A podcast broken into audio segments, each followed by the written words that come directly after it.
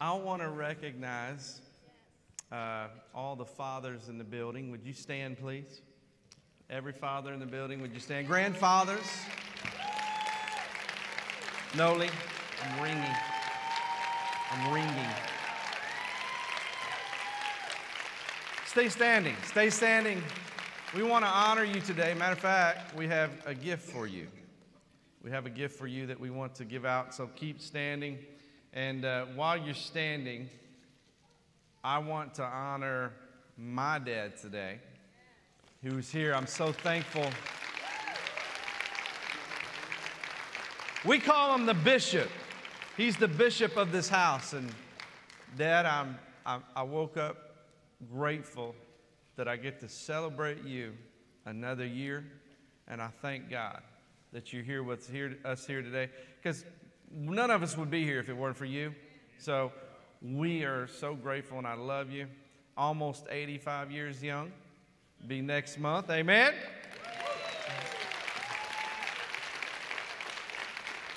So we honor you, and I honor you, Dad. Thank you because everything I know, I learned from you. And uh, I'm grateful for that today. And I can, I can say I had the greatest dad that anyone could ever ask for. So I love you. Amen. How are we doing? How are we doing on the gifts? All right, I'm going to allow you to be seated, but keep your hand raised. We want to we want to make sure that you get a gift. Now, today, it's going to be a little bit different. As you can tell, I've been joined by some handsome young men up here. Yeah. Got some great men. Peter Rancheran. We got David Garcia. Come on. Shane Terry. And everybody knows the Frank Galvanized. We call him galvanized. That's why I said galvanized. Frank Galvin, if you've met him, met him you, we say you've been galvanized. But uh, great, grateful to have them. And uh, I was going to say about my dad, you know, I, one thing about uh, becoming, you know, when he turned 80, I said a few things about seniors because seniors, you know, they have their own texting code now. Did y'all know that? LOL stands for living on Lipitor. See, you don't understand that till you get my age. You know what I'm saying? Like, uh, BYOT, bring your own teeth, you know. We got to lighten it up in here, y'all. CBM, covered by Medicare. I told you they got their own language. I got a few more. FWIW, forgot where I was. My mom's going, yep, yep, yep, yep. Uh, FYI, found my insulin. anyway, oh man, thought I'd make you laugh.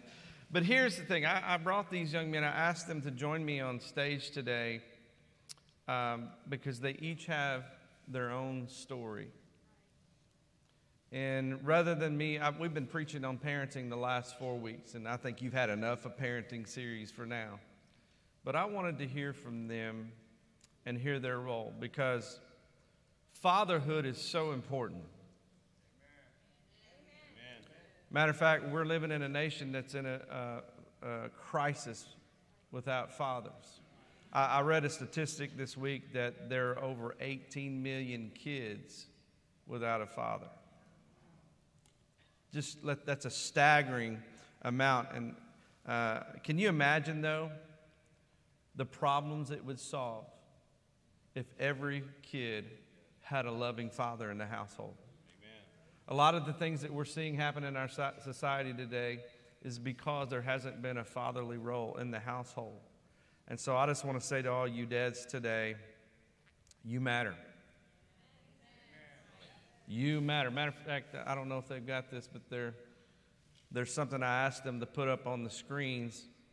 Uh, it's not necessarily about fathers, but yet it is. And maybe they'll get that for me uh, here in a minute. There it is. There's something Abe Lincoln said. He said, In the end, it's not the years in your life that count, it's the life in your years. And I just want to say, live every day as, as if it matters. Live every day. I mean, I've learned that in my own life in the past several months, even with my wife. Woke up thinking, you know what? Because you think life's just going to keep going. And even my wife looked at me one day in the hospital and she said, I'm going to live my life different from this day forward. I mean, not that she hadn't lived a great life, but she said, I'm going to do things that I've been wanting to do and make them count because I don't know how many more days God's going to give me. And I say that to every father. I think they said on the average, a father spends seven minutes a day, if even that, with his kids. That's a staggering uh, number when you think about it. So we're here today. I got these gentlemen up here, and um, I've asked them to join me, and we're just going to let the Holy Spirit lead us. Is that okay? So I'm going to ask them to kind of tell their story, maybe about their fathers, the impact that they had on them, the good, the bad, and the ugly. But I'm going to start out with Mr. Shane Terry. Won't you tell us about Mr. Yeah, welcome Shane Terry here. Hear me? Hear me? Yeah. Hello, everyone. Well, my name is Shane Terry. Um, you know, my relationship with, I, I was actually blessed to have two great fathers. I had a, uh, my, my, biological father, and uh, I have a stepfather. Um, my parents were married, they divorced early, and um, I had a stepfather that stepped in. Um, me and my sister and my brother, I'm the baby of the family, so y'all, y'all know I'm special.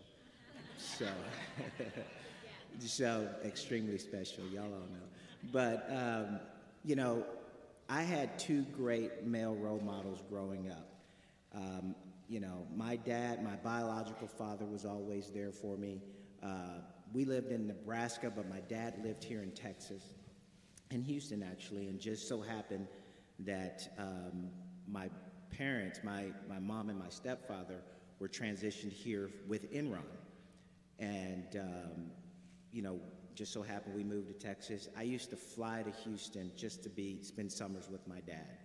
Uh, my dad, he was a Marine, and he taught me a lot. Um, he's always just been that that guy that I can always count on, no matter what. Uh, my stepfather, uh, we gave him. I ain't gonna say what we gave him, but we, we were a little rough on him at first. But um, we we really we we he's always showed me the positive male role model. He's always got up. He always got up and went to work. He showed me so many things, you know, that being a, a real man is all about. Um, being a, my and my father, being a man of God. A lot of people think that praying or you know uh, worshiping God is not a manly thing, um, and he showed me that it's okay to, to pray. It's okay. I mean, I remember I got my my um, sense of humor from my dad. You know, I think about being in going to the mall and my dad, Mama, don't let your baby grow up to be a cowboy. You know, uh. just funny stuff, real fun, and just you know, I, I just had a really great father father figures in my life, and that's just something that I've always wanted to make sure I had with, with my children and my wife, um, of my wife of Nancy of 25 years, and my son Maddie and Bam. And Maddie, I'm so happy she's here. She surprised me today. Me she too. attends another church, so I'm just really happy to see that. Awesome. What are some values that just give us a couple that that have stuck with you that you've passed on? Just some of the values is is take care of your family. Um, you don't. You can be a man. You can be how do I say it? You can, you don't have to be a, a fist. you don't have to rule by, by force. You know, I know a lot of times, and I think of this, a lot of times, you know, if, if there's a, something going on in my house and my son's like, oh, I'm about to get it, and I go in a totally different way, and I'm like, so tell me what's up, man. You know, and he's not expecting that. He's expecting me to be, and I'm not. Sometimes I can be, but I'm not. You But- got you got witnesses. Yeah, yeah, exactly. But you know, it's the value of just really taking care of my family, being the head of the household, being a spiritual head of the household. There you go. And uh, I don't Talk about that. Hey, I'm Shane, talk, talk about that for a minute. Like when you say I'm the spiritual leader or of your household, what Mm-hmm. are some things that you feel like you've passed on to your kids? Well, we pray. Um, I think some of the things that uh, spiritually, you know, my daughter's the one that got me to going to church. So I can't say I can't Come sit on, up here girl. and say that it's it's all um, you know, but just sit down to have dinner. All of us, you know, we grew up. That's now we're they're older and we're bigger, but we all sat down and had dinner. We all sat down and talked. We all sat down and watched the Bernie Mac show and watched TV. So I mean, we all just did had family time, um, and you know, we started them out in church. We started them out in, in uh, at a church, and we kind of lost touch with the church. And um, I think that over time, my daughter was like, "Well, y'all, y'all aren't going.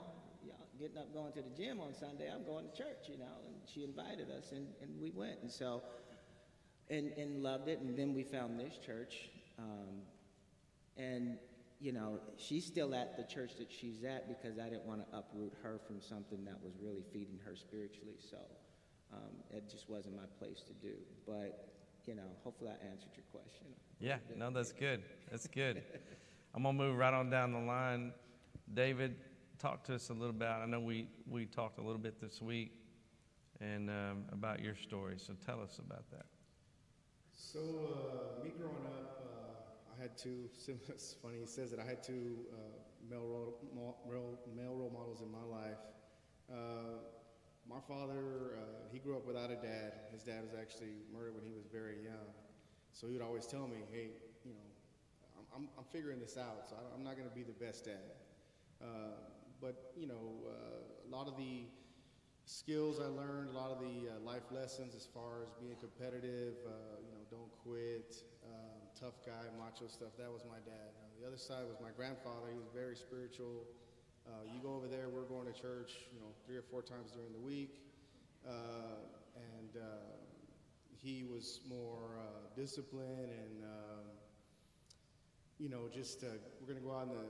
He had a he had a place out in Harwood, Texas, and he would take me out there, and we, we're gonna do some work. You know, you're gonna you're gonna cut some grass, you're gonna cut some wood, and you know, I, I learned a lot of those like work ethic from my grandfather. So I had two strong male role, models, male role models in my life. Uh, with my father, it was a little growing up. The it's a little tension sometimes. I you know all the way up until growing up. I mean, I finally was out of the house and. Um, you know, I was stationed uh, in Hawaii at the time, so I was on my own, feeling like I was making my own way. And, uh, you know, sometimes we get into little, not arguments, but just uh, differences over the phone. And, you know, I thought I was grown up, we well, let him know, you know, I know what I'm talking about or whatever. And after I got off the phone, uh, I knew I was, you know, kind of being disrespectful, and that's not the way I was brought up. And, uh, you know, something just came over me like, you know, he's not always going to be around. You know, you kind of take that, that, that relationship for granted. And he would, you know, try to give me advice, and I'm like, okay, Dad, you know, you, you used to tell me you didn't know everything. Now you're trying to tell me you know everything. So which one is it, you know? But uh, anyway, so after I got the phone, and, you know, I had that uh, experience, and it's just like, man, I need to take advantage of the time that I have with him. So our relationship is, is wonderful now. I mean, we we play golf together. We spend a lot of good time together talking. He's, he's a really good uh, uh, person for me to vent to about everything. Uh, my grandfather's passed on, but uh, he left a legacy with me uh, that I want to, you know, follow along with with my children as far as you know, he said, the, the spiritual leader. Uh, it's kind of taken me a while to, to get in that area, but I, I feel like I'm, I'm, I'm doing the right things and, and, and going the right direction. I, you know, wonderful leadership by Frank and PJ that, you know, I, I ask things to and advice, and, and they're helping me. Uh, but, um, so that, that's, that's me and my, That's my, good. my story. That's good. Mr. Peter, Yes, sir.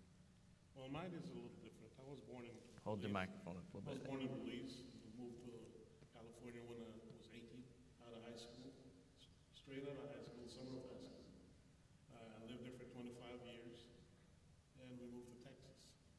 This is where everything changed. We, we, we went around looking for a church, a home church for a year, until we found this one, and we got stuck with this one. Your You get stuck with this one?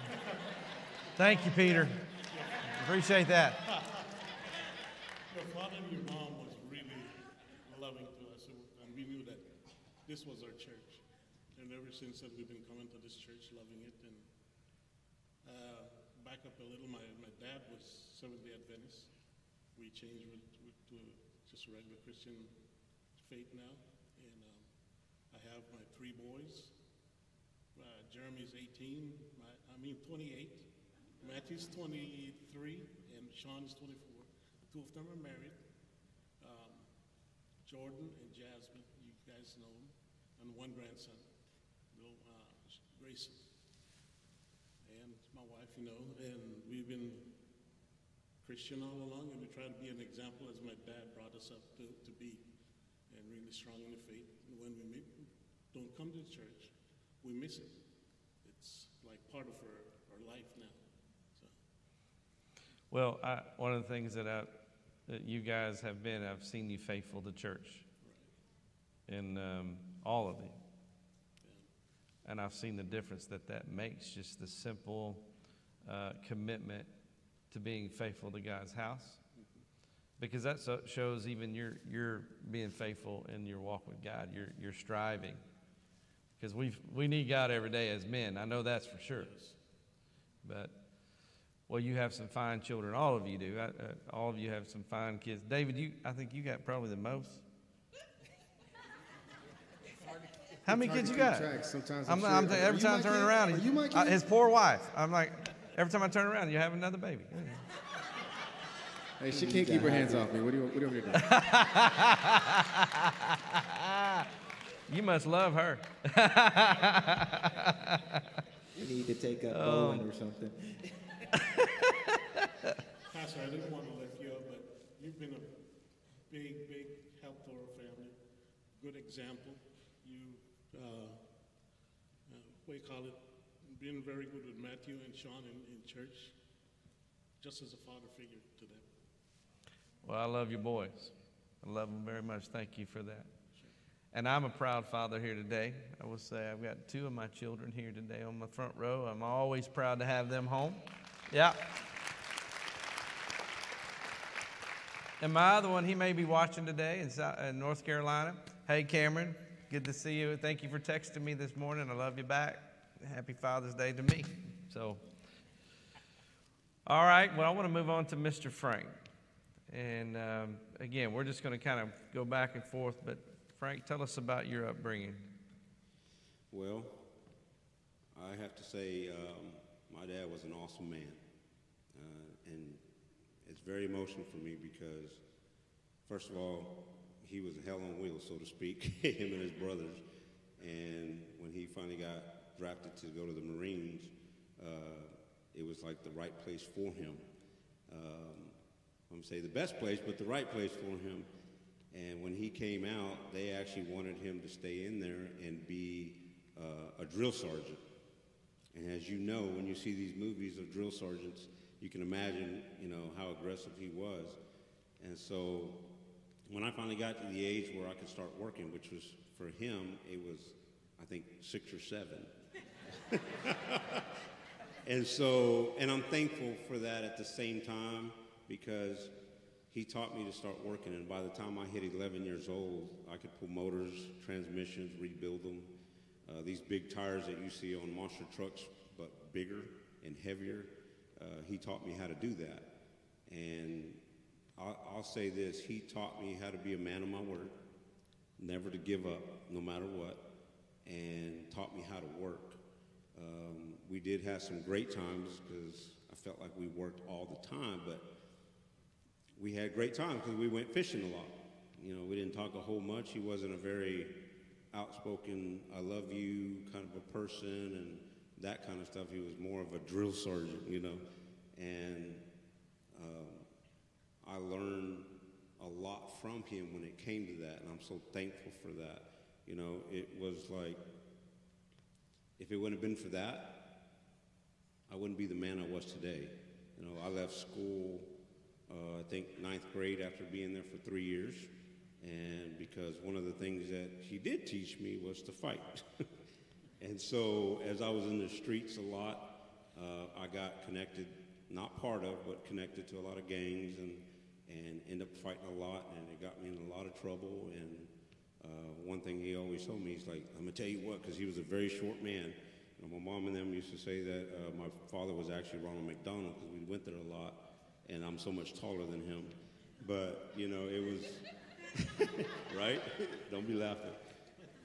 But um, he, as he taught me how to fight and defend myself, uh, I started to like it, and he started to enjoy the idea that I was actually standing up for myself. So it became a thing for me to enjoy, to want to make him happy. Who wants to make their father happy? You know? And so I started doing that, and it, I'll, I'll say it took me in the wrong direction. But regardless of that, he still gave me everything I needed, everything I needed for the future of what was to come. And, you know, thank God I met my wife eventually, and she actually pulled me out of that. You know, uh, I make fun of her because I told her I said I always I, I grew up as a lowrider, cholo, you know, and I always thought I was going to marry a cholo girl. yeah, right. And and it's funny because You did. yeah, yeah, I did. A white cholo. A girl, white right? cholo. Well, I say that, but you know, she's got some African American attitude in there. I know that. you know, she she gets that head moving, you know.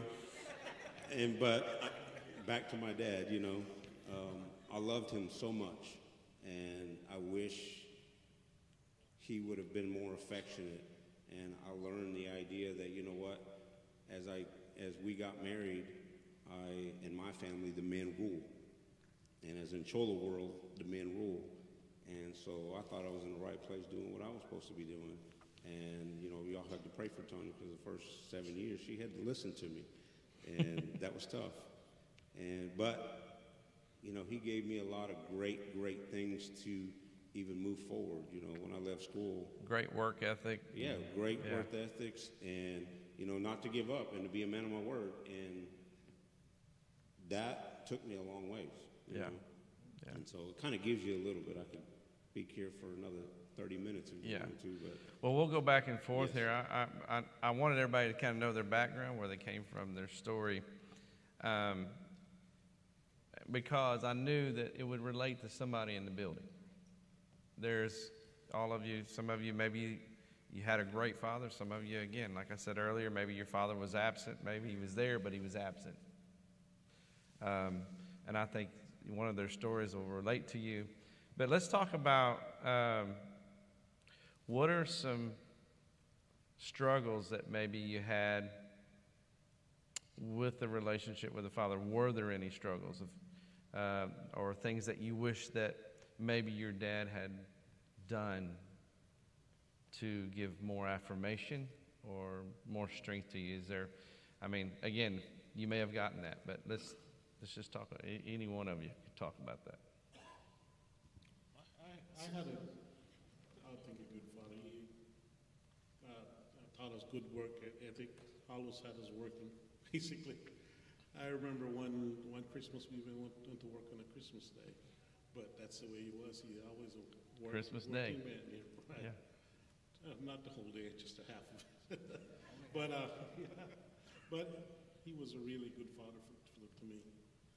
Regretfully, he died too young, at 67, just before my first son was born. And, but he was really good to me. Any struggles or anything that you wish that maybe uh, It was it was a pretty good relationship we had. that's good. And work ethic is good. Boy, that's pretty quiet in here. My dad put a work ethic in us, and, and you know, I mean, we, I used to complain about it when I was young. It's like, my God, I mean, every time, be Christmas morning, dad's out there working. Family be all in there waiting on him. He's, well, I'll be in a minute. And, or, or, you know, uh, on a Saturday, it was mow the grass day, and we didn't have some small yard. I think our ditch was almost a quarter mile long, it seemed like, and you put, you pushed a, a push mower. We baled a lot of hay.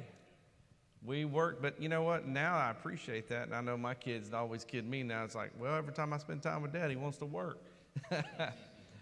but at the same time, there's nothing wrong with a good work ethic rather than sitting in the house all day playing games. Oh, I'm sorry. Let me get back to the interview. Uh, hello, somebody. Okay, go ahead. Well, for me, you know, my biggest challenge was with my biological father because, like I say, for a huge part of my life, I didn't I didn't move here until I was 13, and like I say, my parents were divorced for quite a while before that, living single single parent, and you know, before my mom remarried, um, there were just times where I just I, I knew my dad. We had somewhat we had a relationship but it just wasn't a strong relationship you know there were times that we didn't know where he was. There were times that we hadn't talked to him for weeks. There were times that you know holidays you send us some clothes and send us some money for to buy different clothes and everything but you know my mom obviously didn't want anything from him or need anything from him. So um, he was kind of absent in my life for many years. And so, you know, I know that there's a lot of parents, especially that don't have their, that are, have been separated and, and whatnot, you know, they don't have that relationship with their biological child. And that was tough for me growing up. That was really tough. I love my dad to pieces, and like I say, I would hop on a plane when I was eight, nine years old by myself just to come spend time with him, spend the summers with him, because I had, and my brother and sister, they, they, sometimes they came along with me, but for the most part, it seemed like I was the one that was driving that relationship.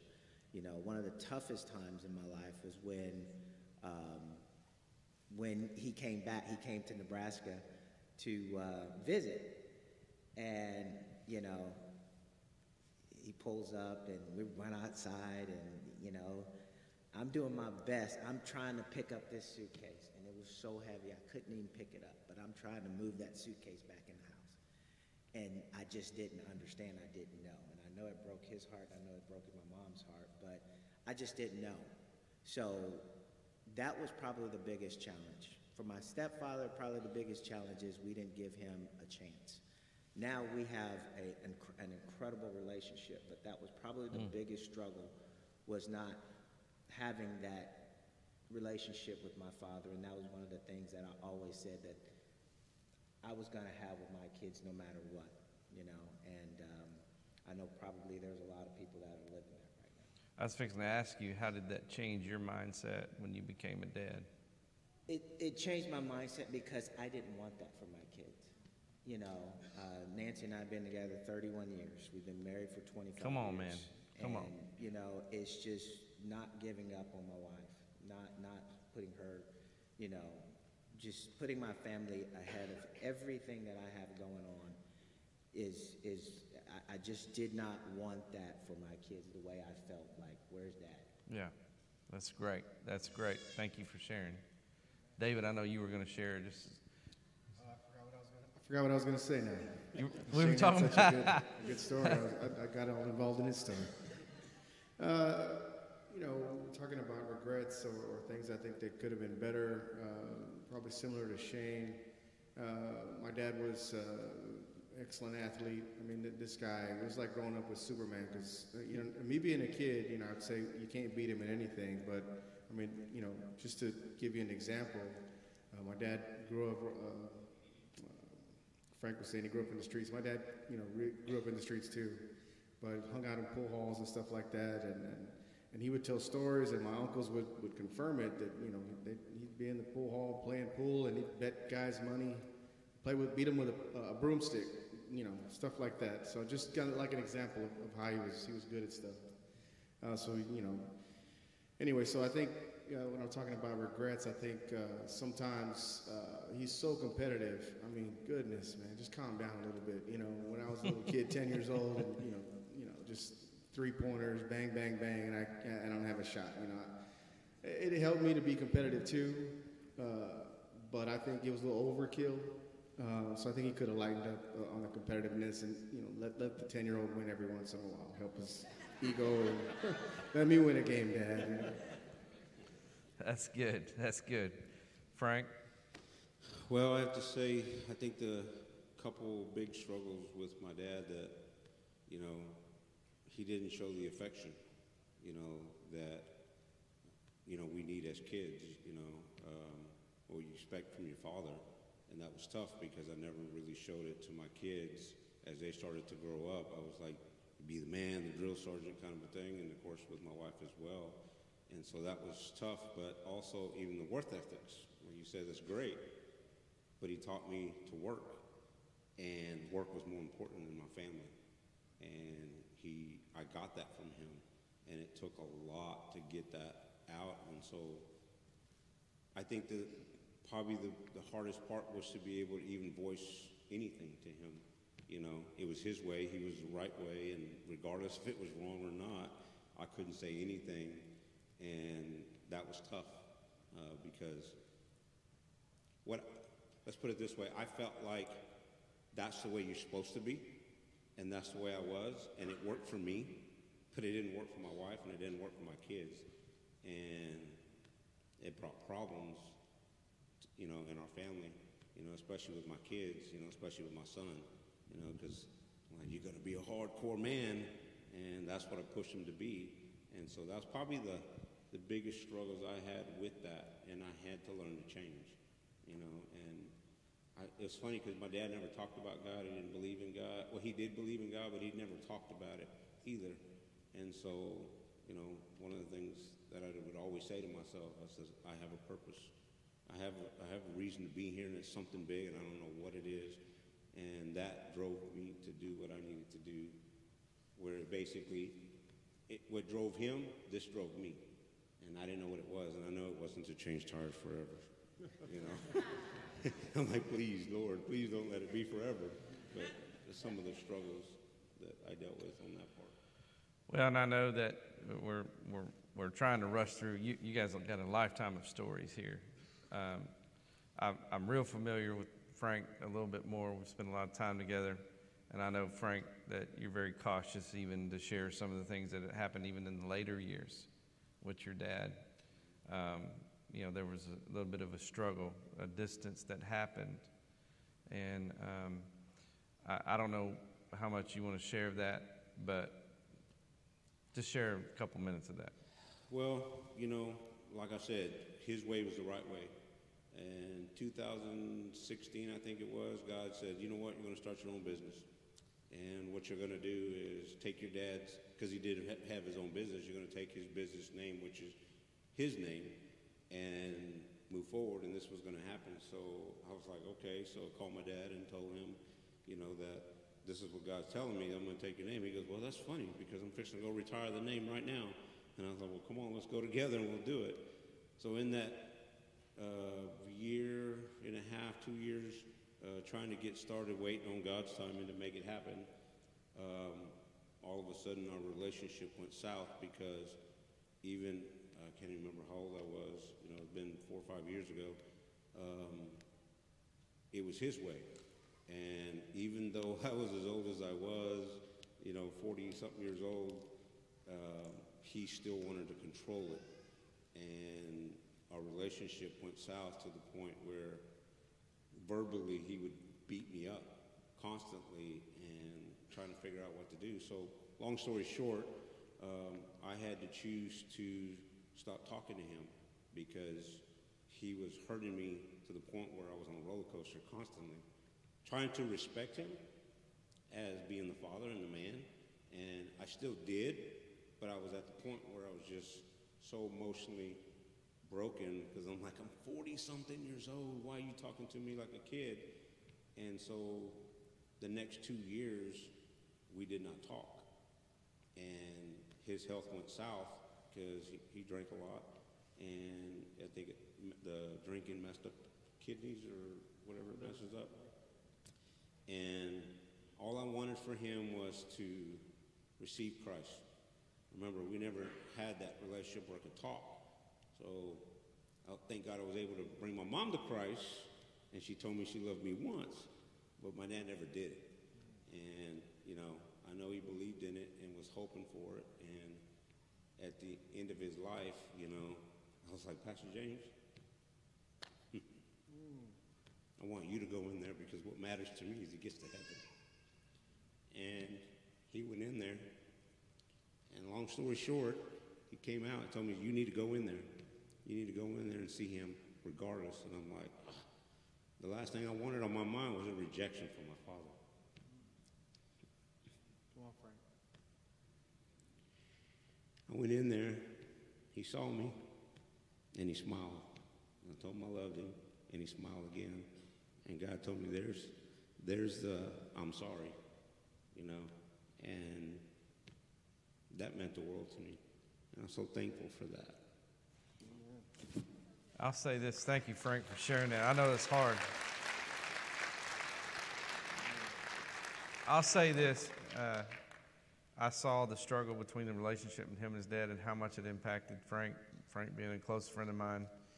And knowing his dad was pretty hardcore man, you never knew what he was going to say because he was saying some very hurtful things there towards the end. But he ended up in the hospital, and I, I told Frank, I'm going to go. I'm, I mean, we, we get one chance of this. And I didn't know whether I walked in there, whether, because his dad knew who I was, but I didn't know if I was going to get rejected. But I went in there, and boy, when he looked up and looked at me, his eyes got real big. Like he couldn't really speak. He was, he was just had some things, uh, you know, his health wise. Um, and I said, Mr. Gavin, I said, you know who I am? And he just, he just kind of did this. And I said, I know you can't speak, but I'm, you know you're not doing well.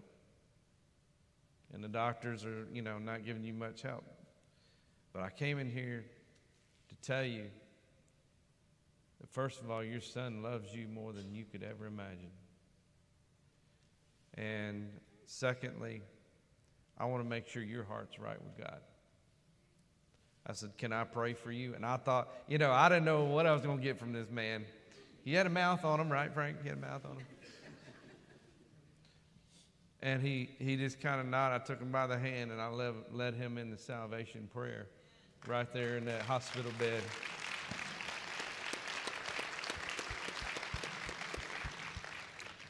And then I, I said, You know, your, your son loves you, and all he, all he wants is your love.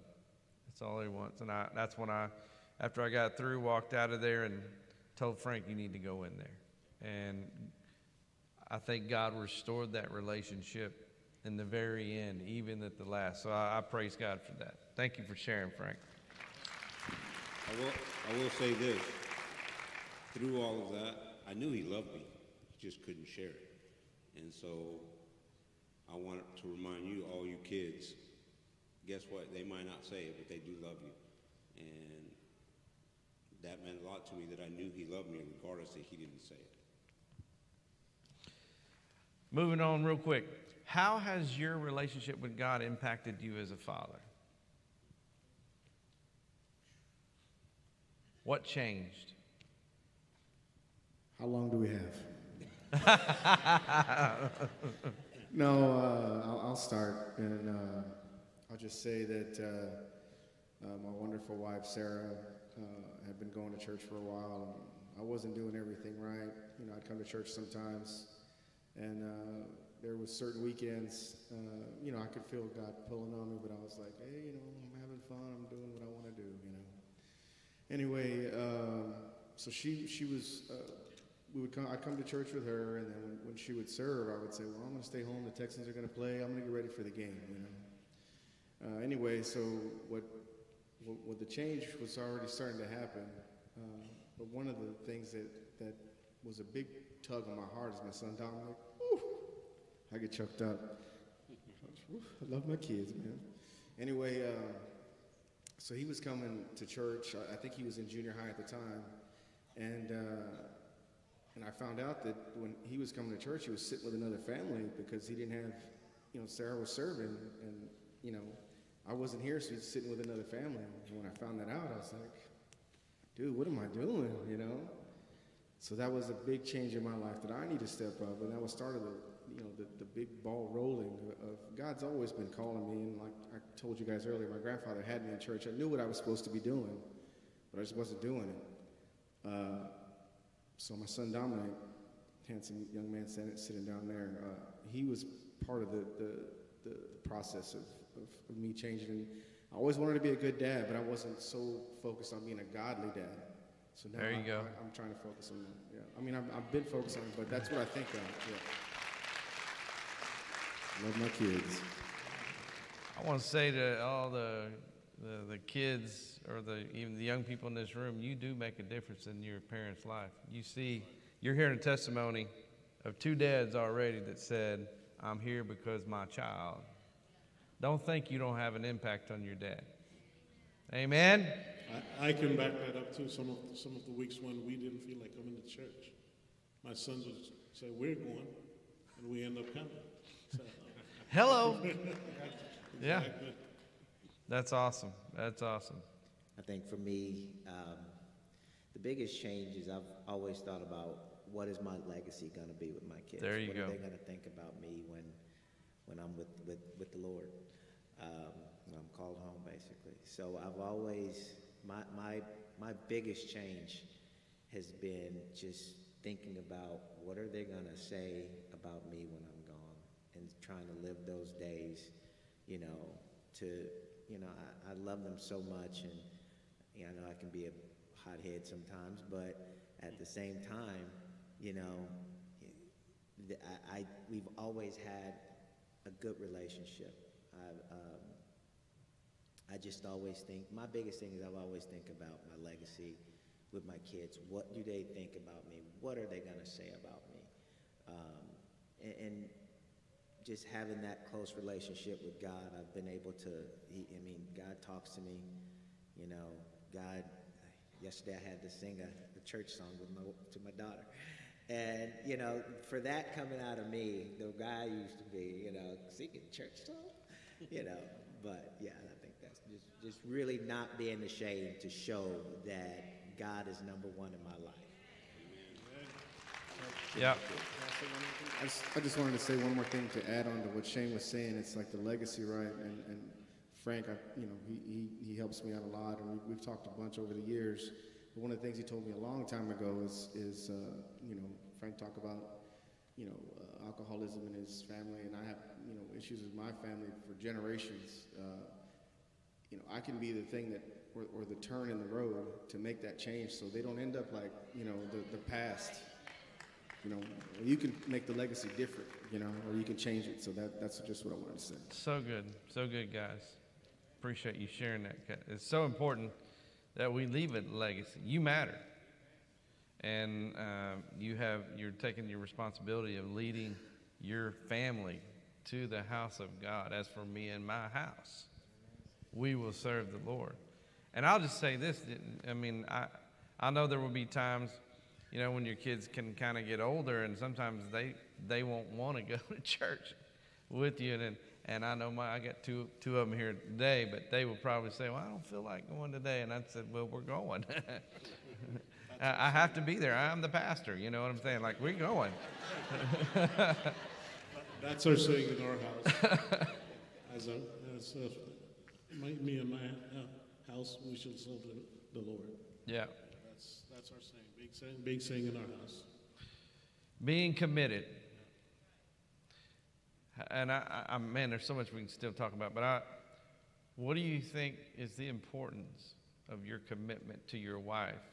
What does that say to your kids? I know that my it's just it's it's immense. I see my my kids, and they see me and me and Nancy. We work together. You know, we're together all the time.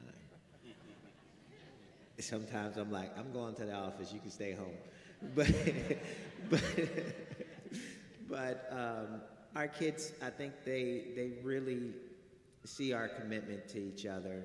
Um, they're you know, we always try to have that solid front and, and just always support each other, you know. Um, it- it's just immeasurable just showing your kids and the relationships, even the relationships they have with their friends that are boys and girls. But I don't call them boyfriend, girlfriend. I call them a friend with a boy.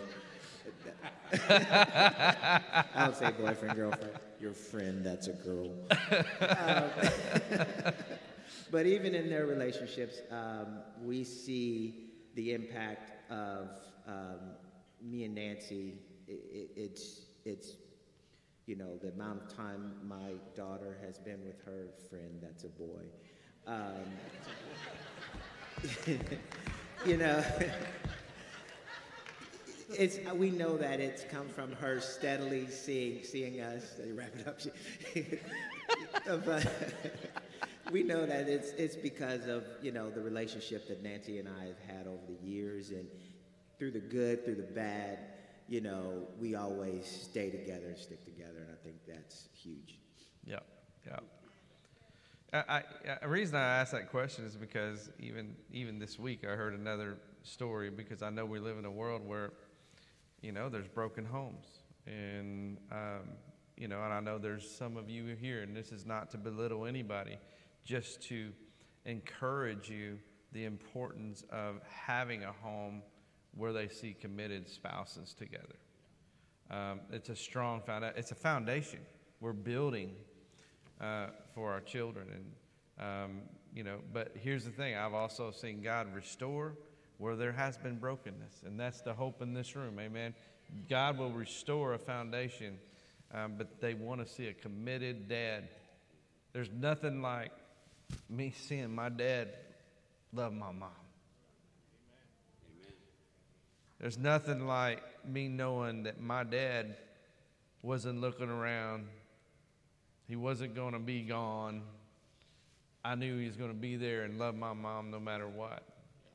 And that built a strong confidence in me as a young man and showed me what faithfulness looks like. And I just want to remind all the dads it's important how you love your wife. And all the ladies say, and ladies, before you get jump on the bandwagon, it's important to be faithful to your husband and love him. Amen. God put you together as one to be that, that cornerstone for your children. And it's important, dads, that you show the affection to your wife because it's, it's teaching your kids how to love. Amen. It's funny you say that because me and my wife have been married this year 33 years, Yeah. and been a long road. We got married very young, and think and we knew God was in it, obviously, because you know I was a pain in the butt back then. But one thing I can definitely say, my kids knew. They knew I loved my wife. And I mean, used to tell my wife, I love you more than you love me. There's no question about it. She, why you say that? She said, well, I'm just like constantly paying attention to her, uh, constantly. I mean, my kids would tell probably once a week or twice a week, go get a room. Like we do, but you keep knocking on it. You know? And so that's one thing, you know, with my dad and what he taught me is not giving up. And he, he might have not completely showed my mom the affection that I saw, but with the idea of, of loving my wife the way I love her and just not giving up on the marriage and giving everything I had, that's one thing I could say that, you know, I did very, very well. You know, uh, she, she even tells me when she passes that uh, just make sure you don't bring the wife to the funeral. You know, and I because I'm so needy in attention, I said, don't worry, I'll let her sit in the car, wait for her afterwards, you know. But I have to say this on the spiritual part, when you said what you said, the idea that once, I, you know, because of my dad, on the idea of teaching me not to give up, when God got a hold of me, I wanted to give everything I possibly can to God. And in the within the first year and a half, I mean, I was trying to be holier than holy, you know, and um, I didn't understand the part of it. This is where the work ethic, or even the part of doing what was important, but not understanding the family part of it. And one day we were driving down the down the uh, 2920 in front of the church, probably about a year afterwards, and my daughter Victoria, she's smiling because she knows, and she changed me on this part because she was in the back seat, and this guy kind of cut me off, and, and when I say he got close, he was close, but it wasn't. It didn't scare me because I was all about road rage back then still, and uh, I I kind of gave like beep, and boy, he he told me how much of a number one person I was, and I just smiled. I just kind of smiled at him and waved, and my daughter in the back seat, and this is what changed me to the point of realizing, you know what, it's important that I'm showing what what needs to be, how it needs to be not do what I say, but do what I do. There you and go. She said, Dad, that man is so lucky. And I was like, What are you talking about? She goes, Because if that was the old you, he'd be in the ditch parking lot by now. and that opened my eyes to the fact that realized, you know what? I need to be the godly man to my, my, my kids and show it. And they'll see it too, not just do it for church and God only, but also there. And that that changed me. And then I had a cousin tell me, I was like, why am I having so much problems with my son? She goes, well, this is going to hurt, but can I tell you? I'm like, well, please tell me. And she goes, well, it's funny because everybody else in the church and in the world sees God, but he don't see God in you. And I have to say that that hurt probably the worst because I realized the idea that the reason he was just rejecting me is because the idea that even though I was being godly, I wasn't showing him what it was to be godly. Those two things changed my life. Awesome, awesome. Well, I know we're running out of time, um, and we're going to wrap this thing up here. But how important is it, dads, to tell your kids how much you love them and affirm them? And it's and I, I you've heard me say this how important it is to speak over their lives. That you have a prophetic voice as the priest of your home to speak over the lives of your children. Maybe you didn't, you know, some of you God's changed you right in the middle of all this. Things that maybe you missed out on when you were, they were young. Um, but how important is it to affirm your kids, even, even when they get older? So I think that, uh, like you were saying earlier about the confidence, um, I think when you uh, embrace and put your arms around them and tell them you love them, you know, not just the passing by, not just the goodbye, you know, as the as the ritual, but hey, man, I'm looking you in the eyes and pulling them close, and I love you. It gives them confidence that, that uh, you know, that, that they they're, they matter and, and they have a place, and, and they are important to somebody, and and and they can, you know. Uh, go out and face the world. I think it's it's it's crucial that, that, that you're hugging and loving on your kids. You have to. Uh, that's that's. Uh, I mean, it, it's it's the only way to do it. You have to do it. And aren't you affirming what a Heavenly Father looks like to them?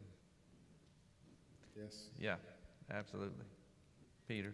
It, it's very important that you tell them that you love them because we had parents that were brought that way that didn't tell us that. We knew that they loved us, but they didn't tell us. They just show it by their, their action. But it's very important for us to tell them because it, it creates a bond closer to, to, to, the, to both parent and kid. Yep, you're right. You're right. Absolutely. I think our kids are watching everything we do nonstop. They see everything that you're doing, whether it's good or bad. And, you know, just in your actions um, with your kids, in front of your kids, around your kids, you know, and just being a man and, and being the head of your household, it's just so important that they know that you love them. Um, we all have an open, really open relationship in our house, and I'm, I'm very honest. I'm brutally honest at times, but I think that's got our kids where we are because I talk to them. I remember, hey, I'd rather have a spanking, Daddy. I don't want the lecture. but. Um, so you know, but they know we sit down and I explain to them why we can't do that or why this or why that. Very good. And just you know, just letting them know, I'll sit out there and I'll hug on my son because I just love him to death, and and I want him to know that. So when he grows up, he can do the same.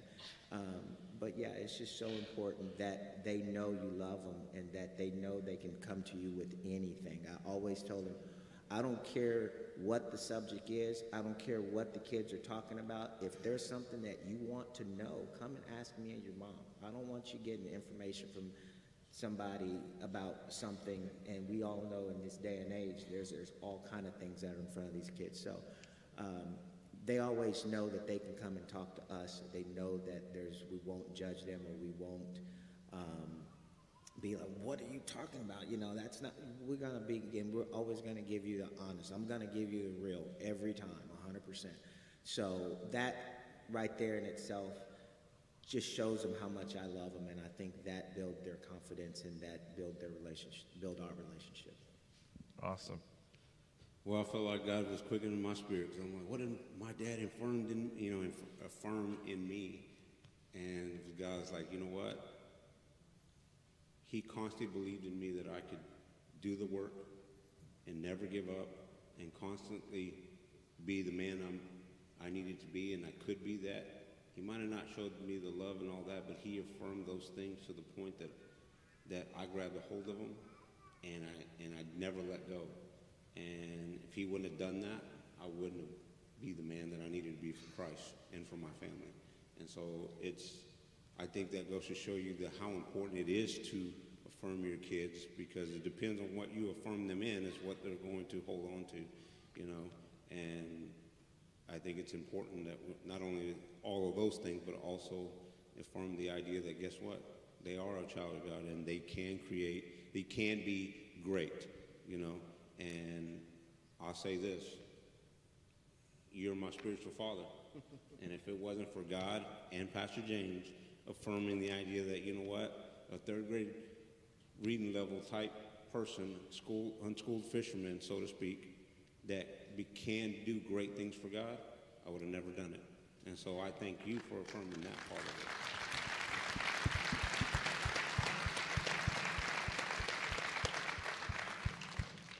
I'm grateful. I love you, Frank. Love all of you men. I, will say one last thing, and that is, what do you want to say to your kids today? Just real quick, like, what's something you want to say to your kids? I love all of my kids dearly. All right. I just want to let them know how proud I am of them, how proud I am of both of them. They never given me any trouble, just I love you guys, and just y'all just have no idea. Well, I think you do, but y'all have no idea. No trouble? Y'all give them no trouble? We're going to adopt you, okay? We're going to take you home. I have to say that, first of all, of course, I love all of you, but I know that God's going to do something great with you. As soon as you surrender your life to Him and, and give Him all of that, I know He's going to do great things in your life. Uh, just want to say, of course, I love all of my kids, uh, but um, life is hard, but God is always with you, and don't give up.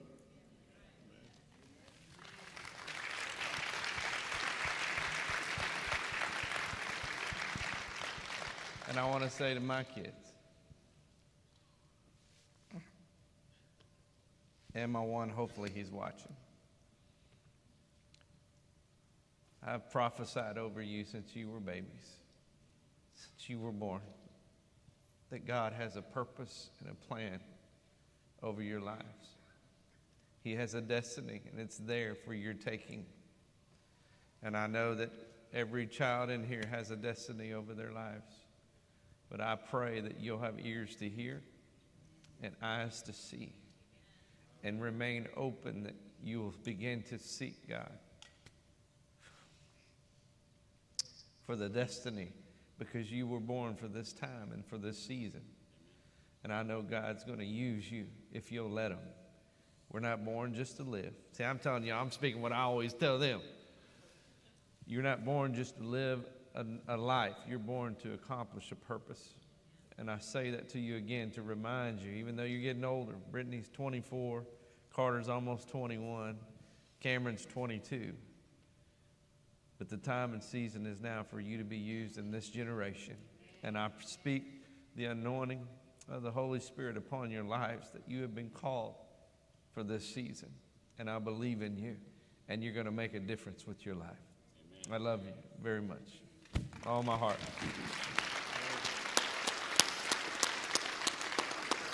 Will y'all give these men a hand this morning for sharing part of their lives? Come on.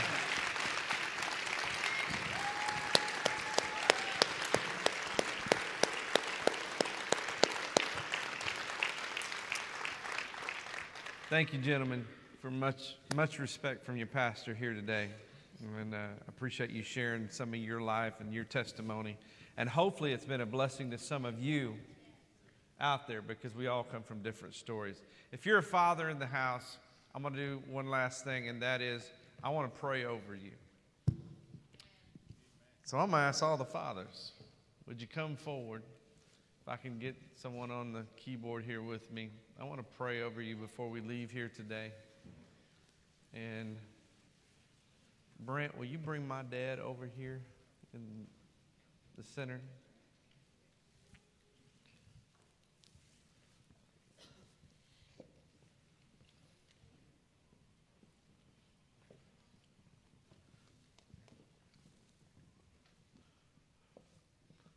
Give me one of those microphones if you don't mind. Come over here, Dad. Come on, men, grandfathers. Look at these men. We got some fine looking men in this place.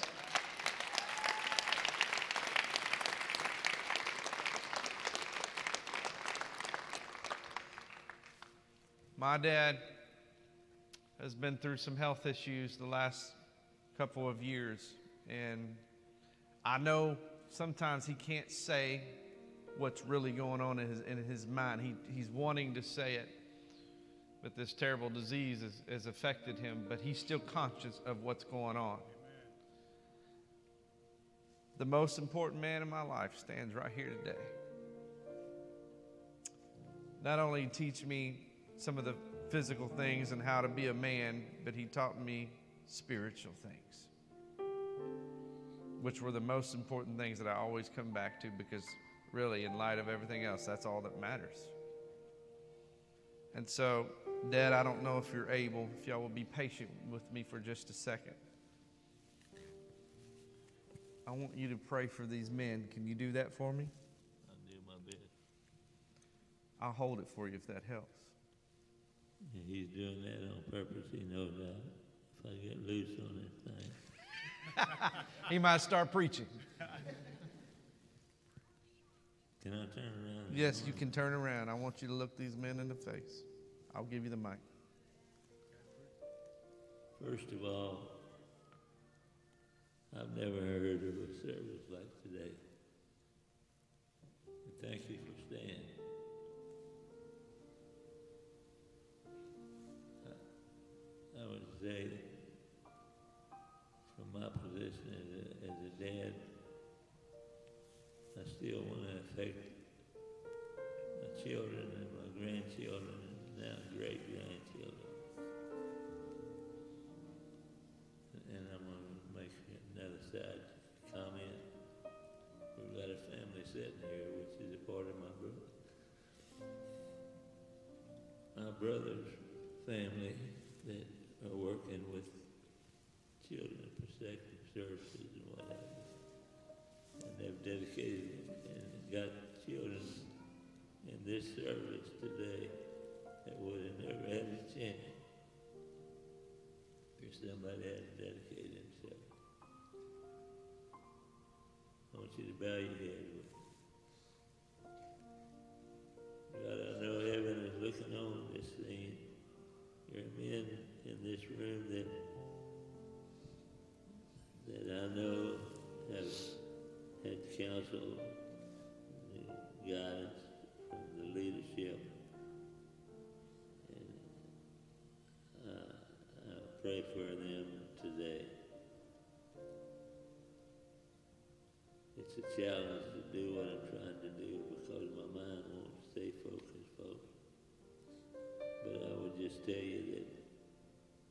pastor,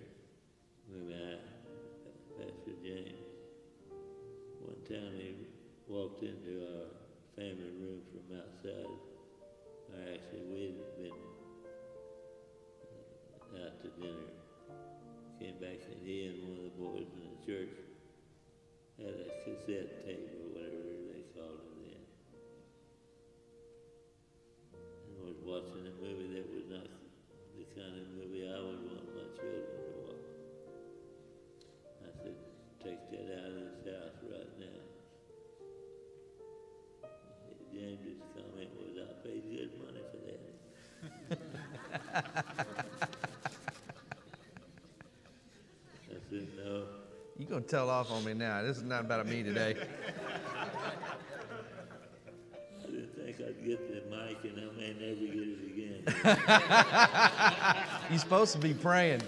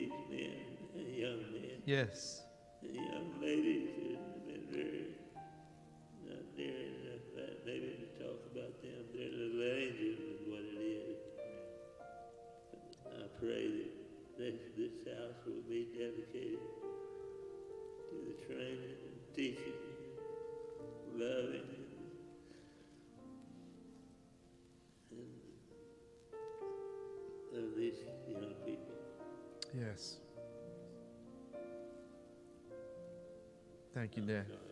Thank you. It's okay.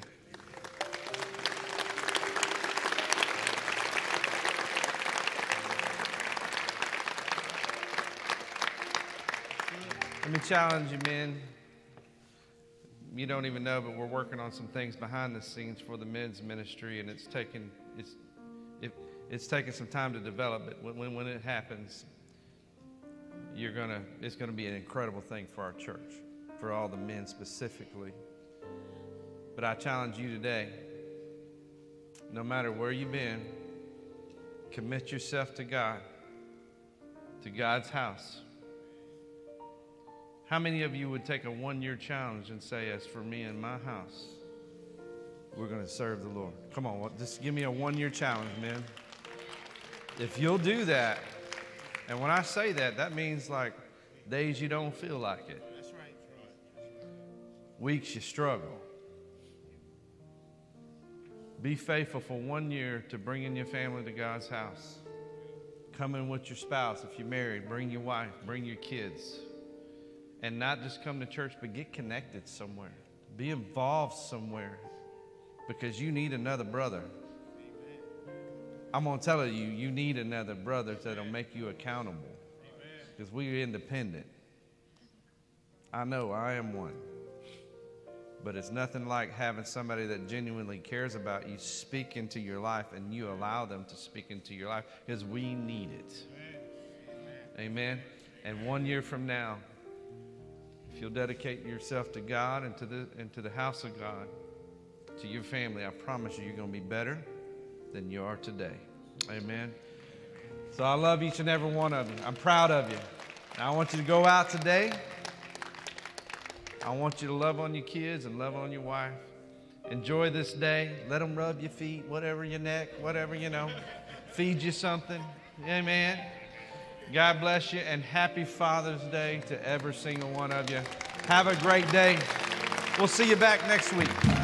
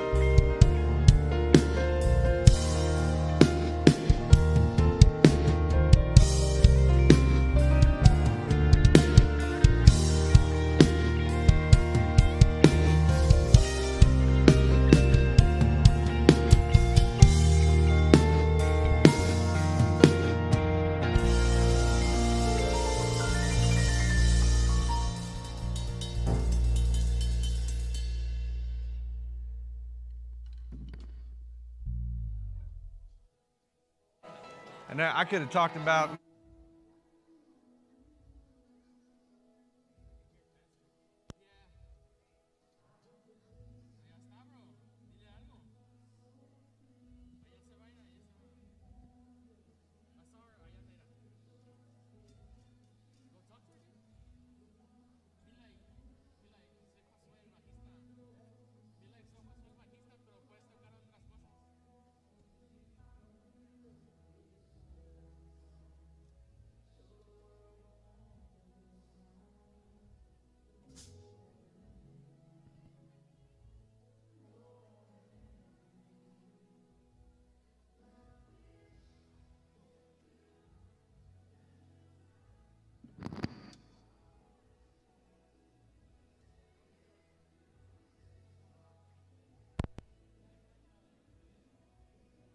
has changed. That's and real life. That- Yeah. That's the that's the reality of, and it's worse. I mean,